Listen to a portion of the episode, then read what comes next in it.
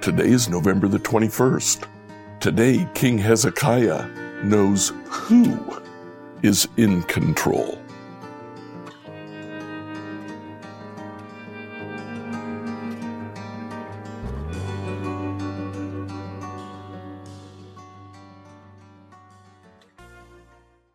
Reading through the Bible in a year, I'd like you to read 2 Kings chapters 18 through 20 it's the entire story of King Hezekiah.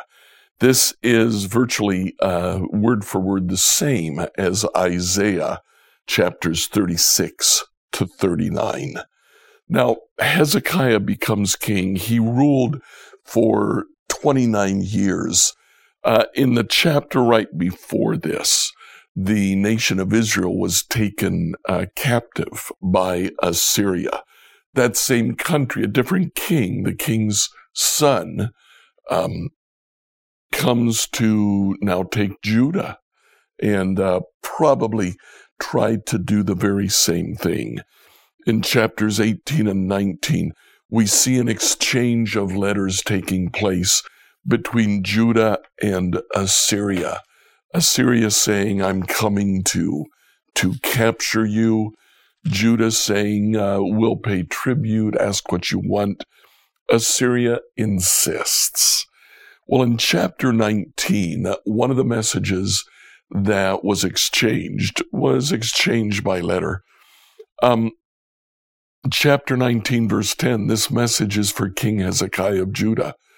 Don't let your God in whom you trust deceive you with promises that Jerusalem will not be captured by the king of Assyria. He goes on to say, Look at all these other nations, their gods didn't protect them. Your God will not protect you.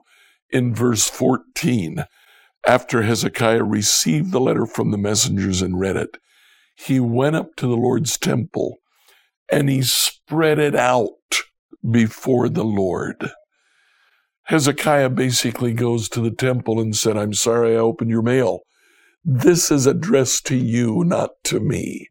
What are you going to do about it?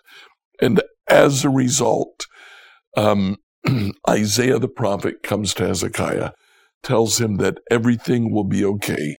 In verse 35, the angel of the Lord, this is a term that's frequently used uh, when destruction takes place. The angel of the Lord went out to the Assyrian camp and killed 185 Assyrian soldiers. When the surviving Assyrians woke up the next morning, they found corpses everywhere. They broke camp. They went back to their own land. And as they go back to their own land, um, two of the sons of King Sennacherib assassinate him. And that's the end of what takes place. Chapters, uh, uh, chapter 20 tells of Hezekiah falling ill. He prays to the Lord. The Lord gives him a sign and the Lord heals him. But then Babylon comes and Hezekiah shows Babylon the riches of the temple. Uh, Isaiah says that was stupid.